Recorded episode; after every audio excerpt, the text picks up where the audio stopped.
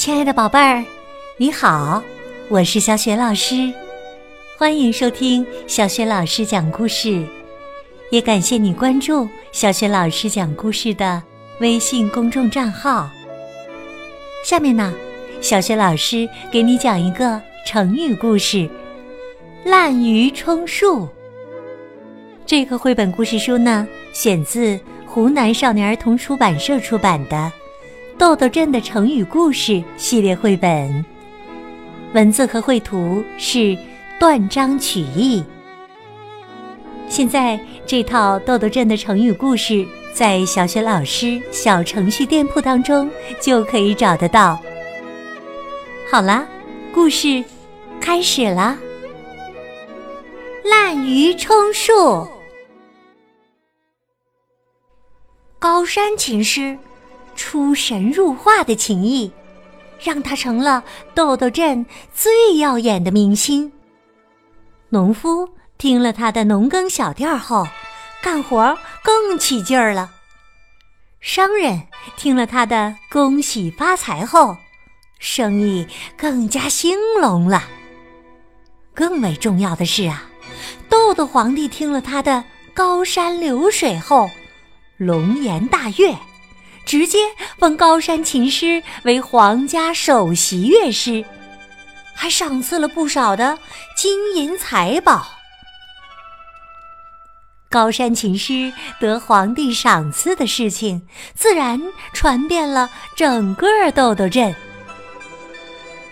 然而，高山琴师并不开心。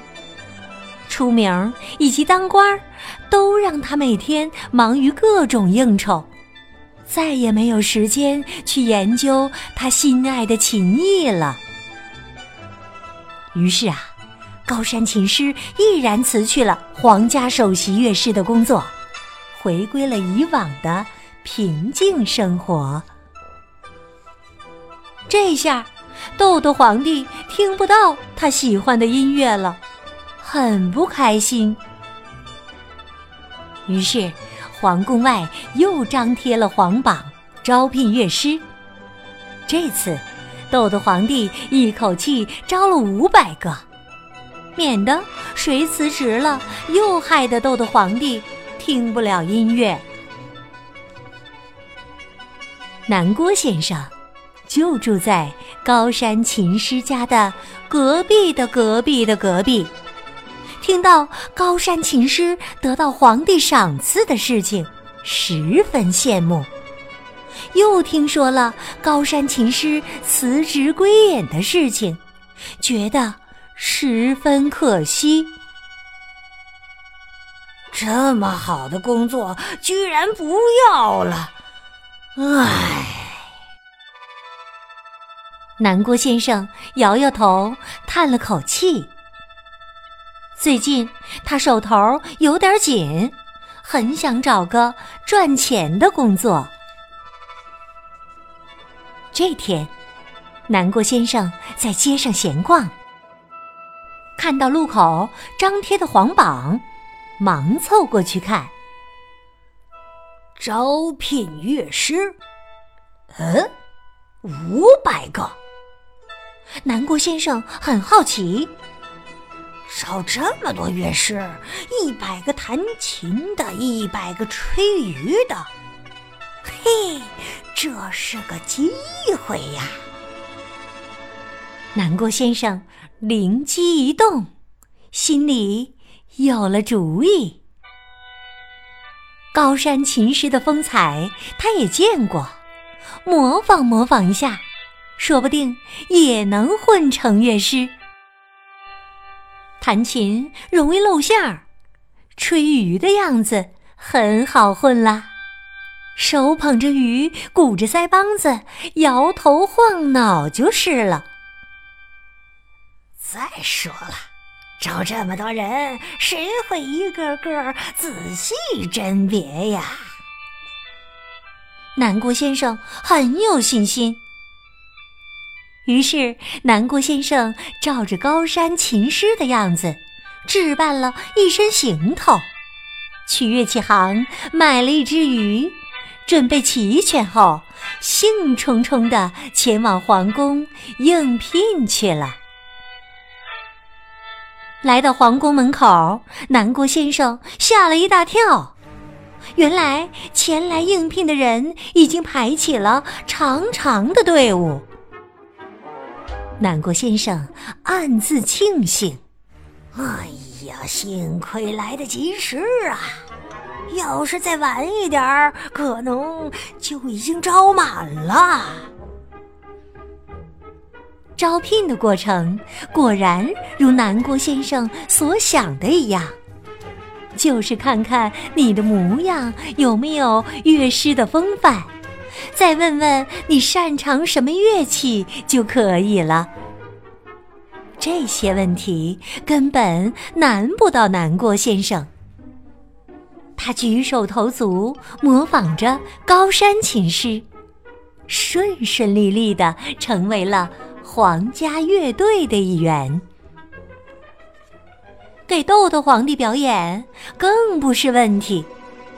大家想一想，五百个人演奏的大场面，谁在吹，谁没吹，天知道。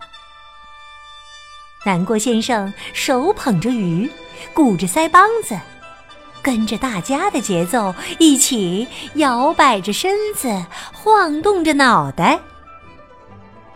就这样，南郭先生混吃混喝，居然过得还不错。豆豆皇帝天天听着这一大堆人吹来弹去的，听着听着就想起了高山琴师。高山流水是那么动听。高山琴师的演奏让人那么记忆深刻，豆豆皇帝不由得怀念起来。豆豆皇帝想了半天，说：“众位爱卿，天天听你们合奏，朕有点听腻了，不如今日起。”你们一个个轮着为朕独奏，谁表演的好，朕重重有赏。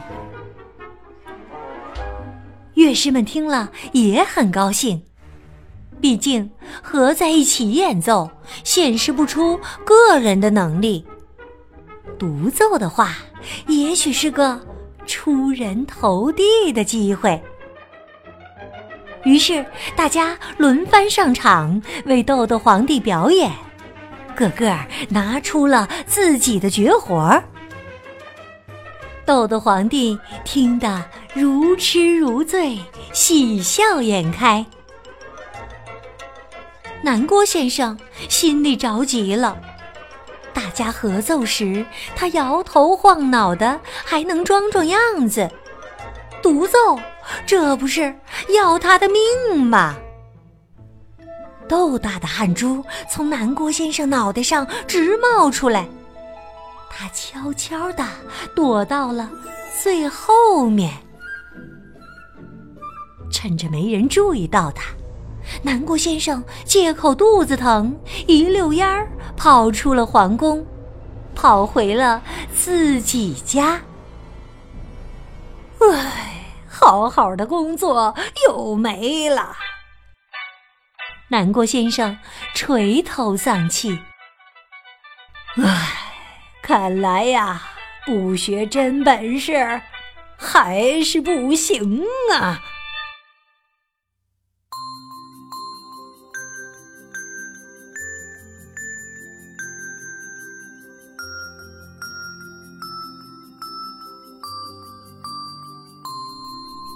亲爱的宝贝儿，刚刚你听到的是小轩老师为你讲的成语故事《滥竽充数》，选自湖南少年儿童出版社出版的《豆豆镇的成语故事》系列绘本。